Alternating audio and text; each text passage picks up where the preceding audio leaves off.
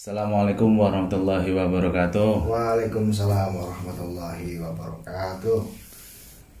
Halo sahabat-sahabat semua yang sedang mendengarkan podcast ini. Ini episode kedua kami. Kita hari ini sambil santai pengen ngobrol-ngobrol banyak. Saya tetap ditemani dengan sahabat saya Mas Zaki Al-Aman. Ya, yang selalu aman terus, dan saya sendiri Iqbal. Luar biasa, ini puasa sudah hari kedua. Ya, hari kedua ya. Besok ketiga ya. Insya Allah lulus terus puasanya. Amin. Ya, ini kebetulan malam minggu, sahabat-sahabat.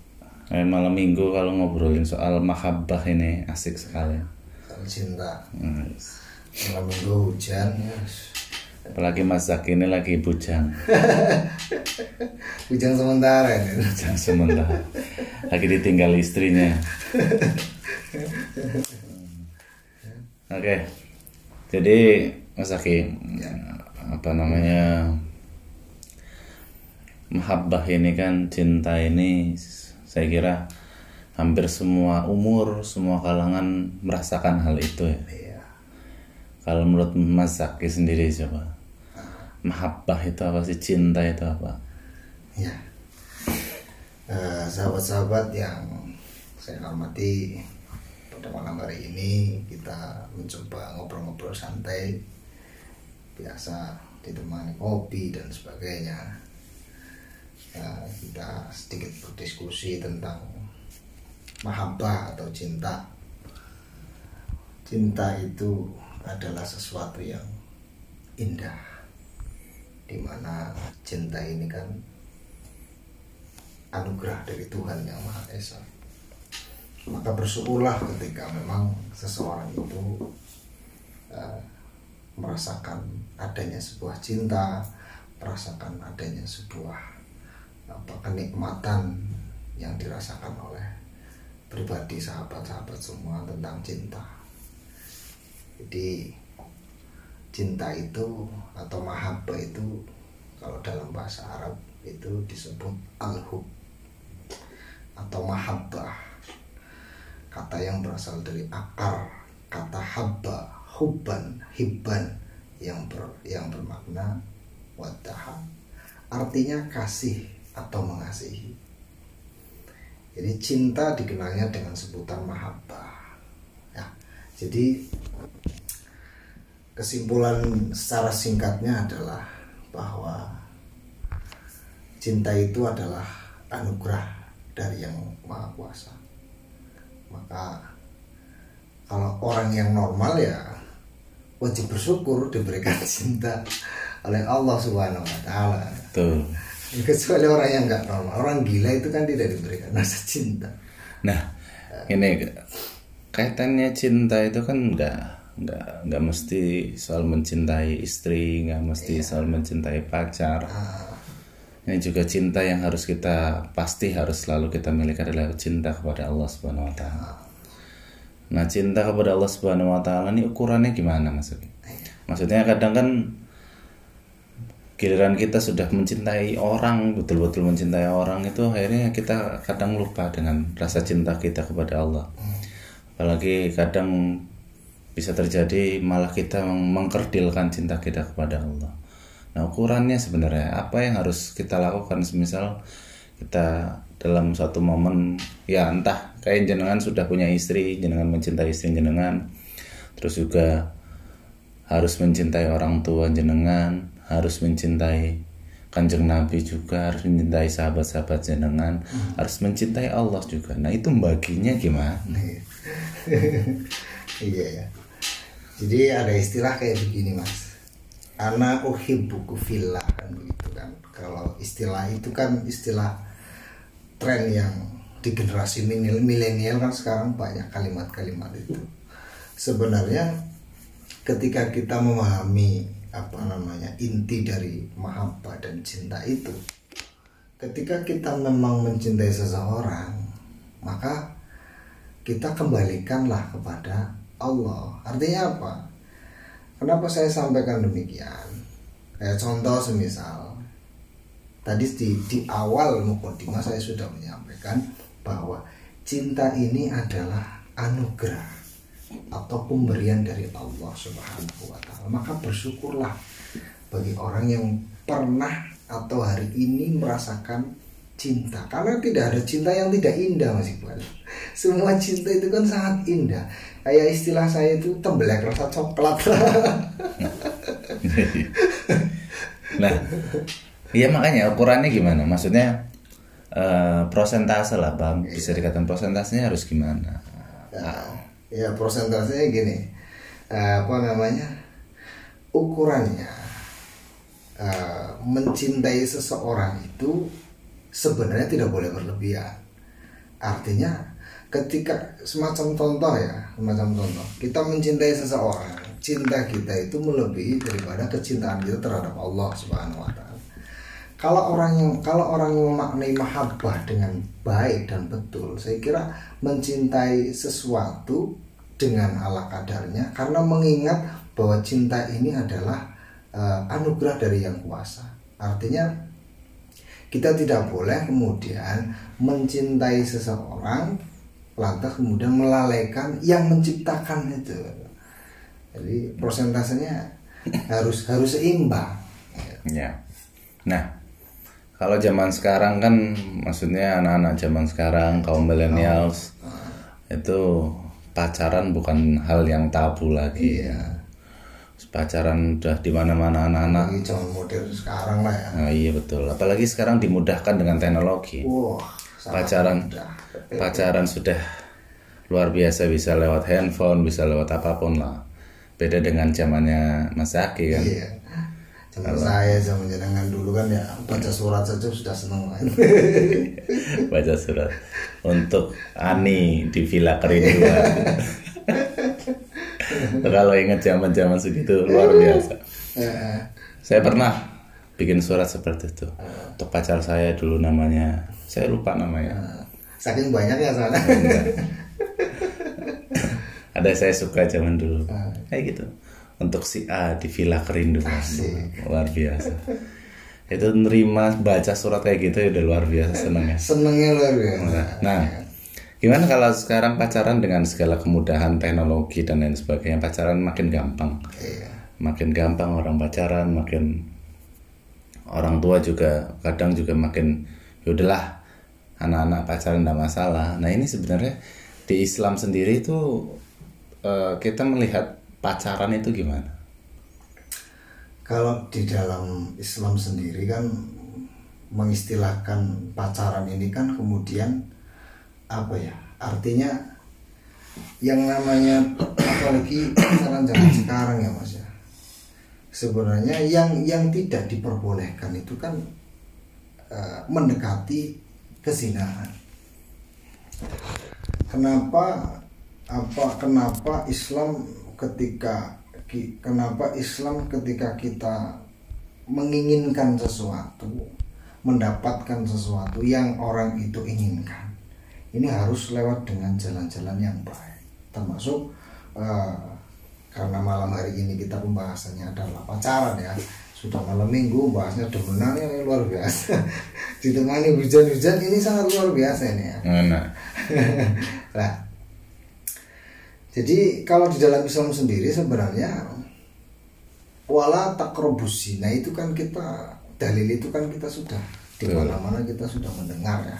Betul, betul. Bahwa sesuatu yang kemudian mendekatkan diri kepada perzinahan itu kan dilarang dalam istilah agama.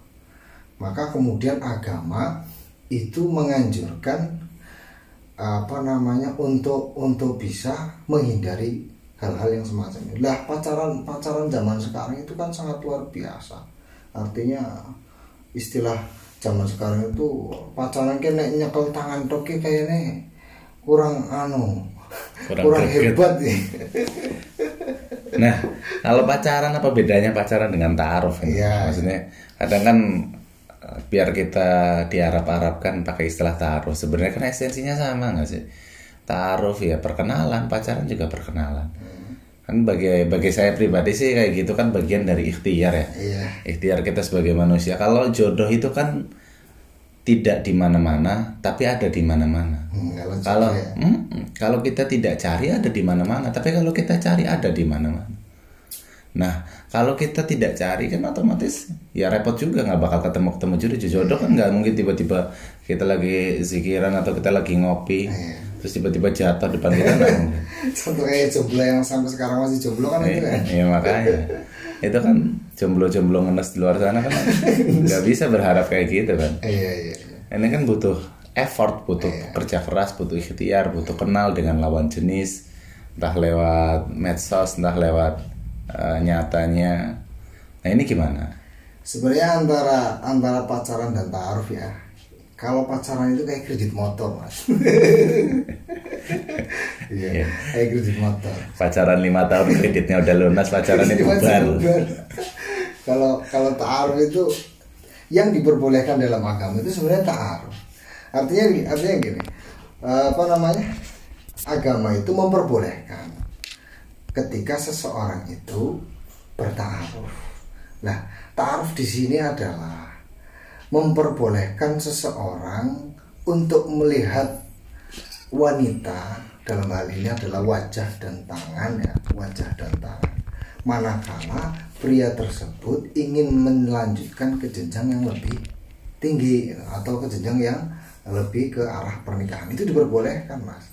Artinya kalau ta'aruf yang sesungguhnya kan begini, kita nggak pernah pacaran sama sekali ya, kemudian kita ketemu dengan seseorang, lantas kemudian saya ingin mencoba menta'arufkan diri saya kepada keluarga tersebut dan mengenal keluarganya. Artinya ini kan persoalannya adalah persoalan untuk sebuah menjalin sebuah hubungan pernikahan itu kan kalau bisa seumur hidup, Mas. Jangan sampai ada pernikahan jilid 1, jilid 2, jilid 3. Iya. Jangan sampai ada pernikahan dengan si A terus nikah lagi dengan si B. Itu beda lagi kan.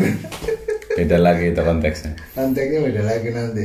Nah, iya jadi kan ya oke lah, kita ta'aruf, kita pacaran itu kan bagian dari ikhtiar untuk cari jodoh. Ya, betul. Yang namanya nyari kan nggak harus satu. Iya. Nah, kalau kita pacaran dengan lebih dari satu orang dibilang playboy.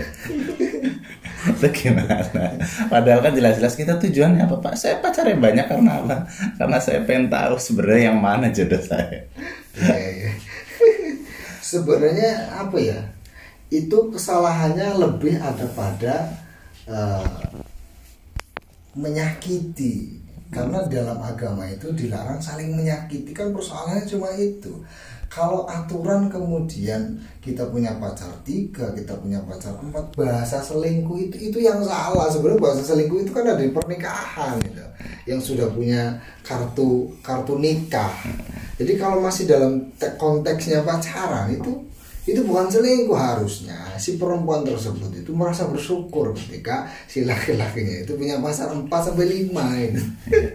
Benar. Maksudnya gini, kalau pacaran itu kan nggak ada hukum yang mengikat, beda dengan nikah. Maksudnya kalau pacaran itu jelas cuma saling suka aja, pacaran jalan ya saling mengenal. Nah beda kalau nikah kan ada hukum agama, ada hukum negara. Nah jadi kan berarti kalau kita selingkuh nggak masalah sebenarnya. Saya salah satu orang yang selingkuh. Bukan selingkuh, artinya mendukung ya. Artinya mendukung. Maksudnya gini, saya pernah memberikan satu motivasi kepada teman-teman yang pada saat itu pasangannya itu pacaran lagi dan sebagainya. Dia sampai nangis dan sebagainya. Saya bilang, Anda itu harusnya bersyukur. Hari ini Anda ditampakkan pasangan Anda bahwa begitu tidak baiknya, Pak. Begitu tidak baiknya pasangan Anda yang hari ini, yang kemudian kamu dikelihatin bahwa orang itu punya pacar 1 atau 2 sampai 3. Harusnya Anda bersyukur, nggak boleh nangis. Iya, berarti kan ini gini loh. Kadang kan karena saking sedihnya kita kehilangan pacar, akhirnya kita lupa siapa yang memberi anugerah kita, rasa kita mencintai orang tersebut kan Gusti Allah. Iya. Yang akhirnya gelap mata, bahkan banyak anak-anak sekarang cuma gara-gara putus cinta, entah itu mabuk, entah itu bahkan sampai bunuh diri, cuma gara-gara gitu kan luar biasa mengenaskan. Makanya Sebenarnya kalau dalam Islam sendiri ada nggak sih maksudnya kayak pacaran yang berdasarkan norma-norma syariat gitu loh. Biar nih sahabat-sahabat muda yang lagi mendengarkan paham betul ini loh, pakemnya tuh kayak gini. Jangan melewati pakem-pakem yang ini. Iya, makanya gini. Sesuatu yang berlebihan itu sebenarnya dilarang. Kayak contoh masalah yang kemarin ya kita bahas juga, hijrah juga sempat kita bahas. Sesuatu yang berlebihan itu sebenarnya dilarang. Artinya dengan takaran kita untuk tidak merasa kecewa dengan seseorang yang belum pasti dia itu jadi jodoh kita ya. Makanya ada istilah kayak gini. Kalau orang pacaran sampai 4 tahun 5 tahun itu kan belum tentu jodoh ya. Berarti kan selama ini kita memelihara jodohnya orang lain kayak gitu. Kalau kredit motor udah lunas. Kalau kredit motor masih mending, sakit hatinya terobati. Begitu lunas, motor jadi milik kita. Perjuangannya ada hasil. Lah kalau soal apa namanya pacaran, soal cinta dan sebagainya, maka kemudian inilah yang kemudian harus ditakar bahwa mencintai seseorang itu harus dengan kadar yang bisa kita mampu untuk kita berikan. Artinya ya yang sedang-sedang saja lah. Jadi ketika kita jatuh ya nggak terlalu terpuruk, ketika kita merasa senang ya jangan terlalu senang, karena itu semua adalah anugerah yang diberikan oleh Allah Subhanahu Wataala. Ingat bahwa Allah itu maha membolak-balikan hati seseorang. Betul. Gitu. Nah, gini. Terus tren sekarang, maksudnya dari mulai yang kemarin kita bahas tren hijrah, terus kemudian akhirnya kaitannya dengan ta'aruf, ada bahasa, terus kemudian pen dan ada khitbah dan lain sebagainya. Kadang anak-anak sekarang tuh malah pengen itu cepat-cepat nikah. Ibaratnya apalagi kalau nikah terus mas kawinnya ya kan surat Ar-Rahman, Mas. Luar biasa. Orang ibaratnya ukti-ukti di luar sana langsung tolong nikahi saya mas, halalin saya. Nah ini tren nikah muda ini gimana? Kalau nanti dulu maksudnya tren nikah muda ini kan kadang akhirnya membuat banyak janda-janda muda, jamur-jamur di luar sana, janda di bawah umur semakin banyak ya? Iya. Nah, menurut jenengan gimana? Apakah baiknya tuh kita nikah muda atau nikah pada saat kita sudah matang? Tapi kalau kita nikah sudah matang juga belum tentu kita nikah di usia 20 atau mungkin bisa usia di atas 30 tahun. Iya. Ya. Dewasa itu, menjadi dewasa itu kan pilihan ya Mas. Artinya yang namanya orang menikah itu dikategorikan manakala orang tersebut sudah mampu secara zahir dan batin itu diperbolehkan untuk menikah. Kalau ingin mengikuti sunahnya Kanjeng Nabi ya umur 25. Kalau lebih dari 25 ya berarti nggak mengikuti sunahnya Kanjeng Nabi atau bisa dikatakan umurnya bid'ah gitu. Ya, jadi istilah tren anak remaja zaman sekarang alangkah baiknya menikah cepat ataupun tidak, saya kira di sini lebih kepada kematangan seseorang. Kenapa sekarang banyak janda-janda muda? Karena mereka menikah pada saat situasi yang apa ya, mendahulukan. Mohon maaf ya, saya nggak tahu maksud hati seseorang itu menikah dalam hal tanda kutip apa, bisa jadi untuk menghindari syahwat kan juga bisa. Artinya menikah ini bukan persoalan masalah syahwat toh gitu. Bukan persoalan masalah apa kita tidur bareng satu malam itu enggak. Tapi persoalan menikah itu adalah ibadah yang sangat terlama. Bahwa menikah itu adalah salah satu ibadah yang terlama yang kemudian harus butuh kematangan yang sangat luar biasa. Dan ibadah paling enak. Salah satunya itu. Semua apapun yang dilakukan oleh orang yang sudah menikah, termasuk mencium sampai nubruk ibadah. Ibadah paling lama dan ibadah paling enak. Gimana orang-orang nggak kegoda ya? Iya, akhirnya banyak anak-anak muda sekarang tuh pengennya nikah muda.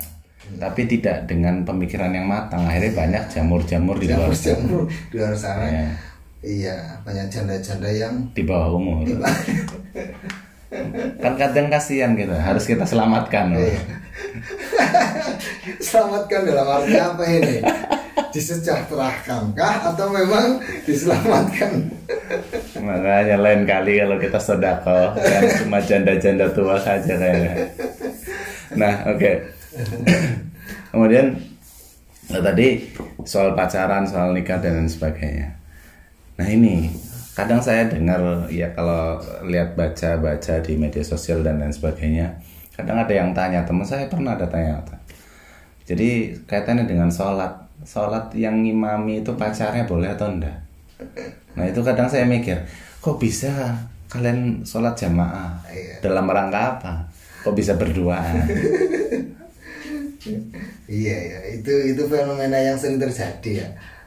Dianggap bahwa apa namanya, biar dikira mungkin calon saya ini imam yang baik, calon imam yang baik. Makanya ada istilah guyonan ala milenial zaman sekarang kan, ketika merayu si perempuan kan apa namanya, ada istilah apa yang sempat ngetren itu, sudah punya imam dalam sholat belum kan gitu. Ya kalau menurut saya sih ketika memang hal itu terjadi di apa namanya di halayak umumnya para pemuda ini, kemudian cobalah kita masih mending secara logika saja. Artinya kita ketika memang pada situasi di pinggir di perjalanan dan sebagainya, habis jalan-jalan kemana dan sebagainya, cari masjid lah yang seolah-olah bukan kamu yang harus mengimami gitu loh. Artinya berjamaah itu kan lebih baik gitu kan. Cari musola atau cari apa namanya atau cari masjid untuk berhenti sejenak sholat dan sebagainya lah. Jangan kemudian Anda merasa sudah alim, merasa sudah baik, merasa sudah lebih baik dari yang lain bisa mengimami sholat, tapi Anda mengimami seseorang yang belum mahramnya, itu saya kira kurang baik lah. Masih mending jangan cari alternatif yang apa namanya yang saya kira bisa membawa kebaikan kepada pacarnya dengan juga kebawa sholatnya sah. Kita jenengan juga selaku calon imam ini kan baru calon imam ya, belum sepenuhnya menjadi imam. Calon imam belum tentu jadi imam beneran. Iya. Jadi solusi yang terbaik ya, ayolah, masih mending kalau kita memang ada di perjalanan dan sebagainya, apalagi kalau kita lagi ngapel misalnya, masih mending kita cari musola di dekat rumah pacarnya kalau lagi ngapel atau mana. Oh, kalau lagi ngapel, sholat di rumah mertua, calon mertua, itu boleh atau enggak? Calon mertua. Iya. Ya kalau untuk menunjukkan apa kebagusan calon imam, mungkin itu maksudnya pencitraan sih ya. Saya mau mengatakan boleh. Yaitu sholat nggak boleh untuk pencitraan ya, masih mending maratuane baik kok kan, kok ngimami. Bahasa Jawane metu. Iya. Luar biasa ya. Jadi memang apa namanya, mahabbah ini memang penuh hal yang menarik ya Mas. Apalagi anak-anak muda sekarang yang luar biasa sudah mulai pacaran, bahkan mungkin anak SD pun pernah saya lihat pacaran, manggilnya ayah bunda lah dia. Kecil, menarik itu. Kok lucu anak-anak kecil manggil ayah bunda. Masya Allah ya. Nah, makanya,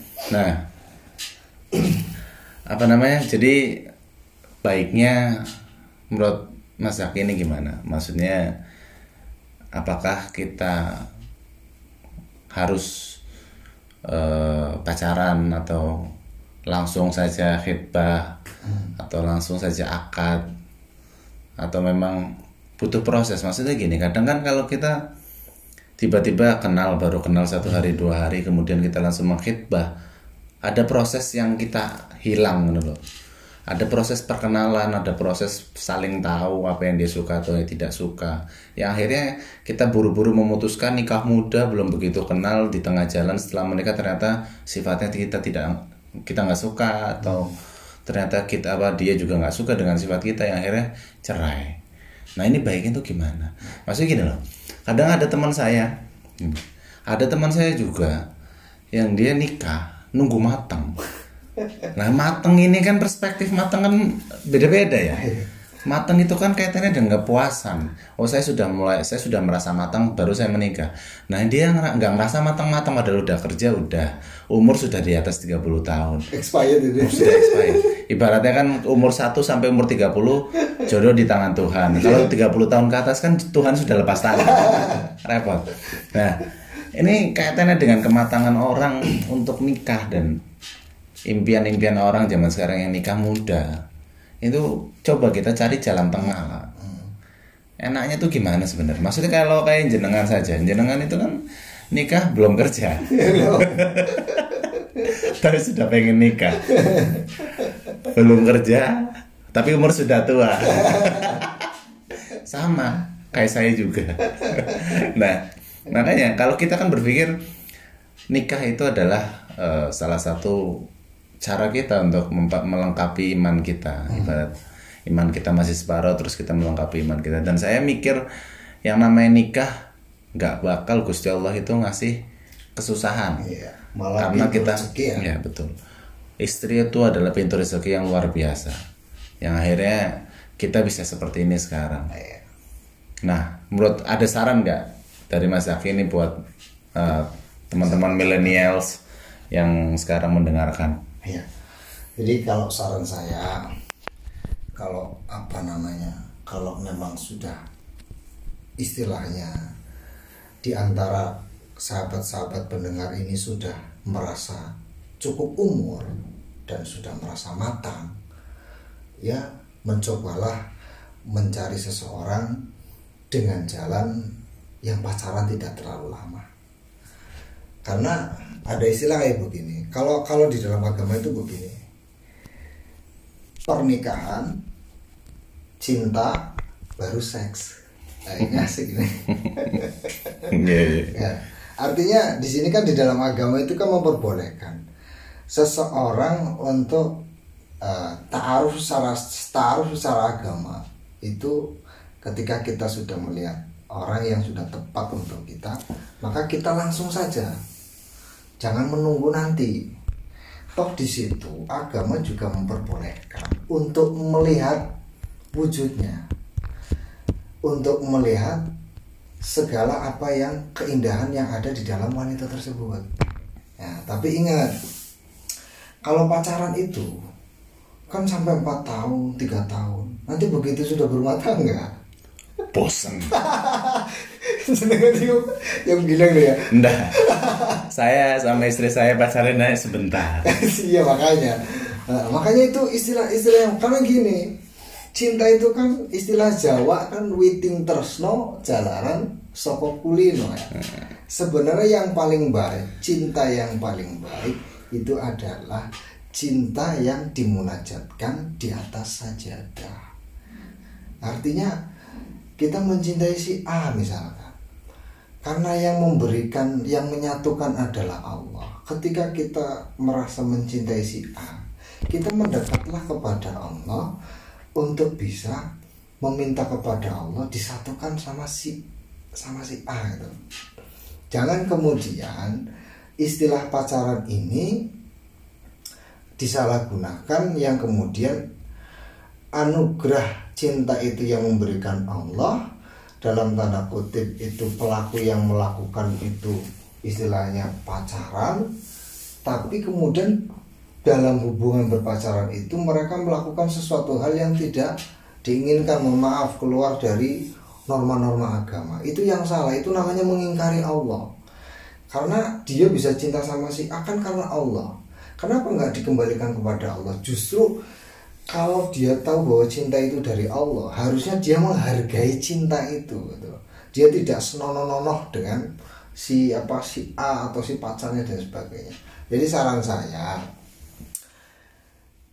pernikahan, kemudian baru cinta, setelah cinta baru seks. Oke, mantap. Ya, kalau udah seks ini sudah belum apa-apa sudah bangun. Oke. Saya kira itu obrolan kita ya, ngalor ngidul nggak jelas. Semoga bermanfaat saja bagi yang mendengarkan.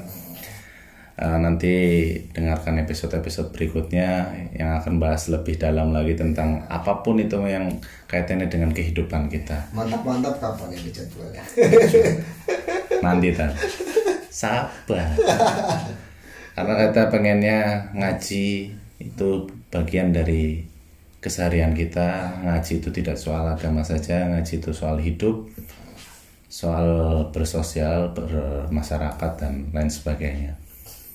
Oke, saya kira itu saja. Demikian dari kami, dari Ngaji Bin Aji, bersama saya Iqbal dan sahabat saya Al-Aman. Yang aman terus. Aman terus. Amin. Terima kasih. Wassalamualaikum warahmatullahi wabarakatuh.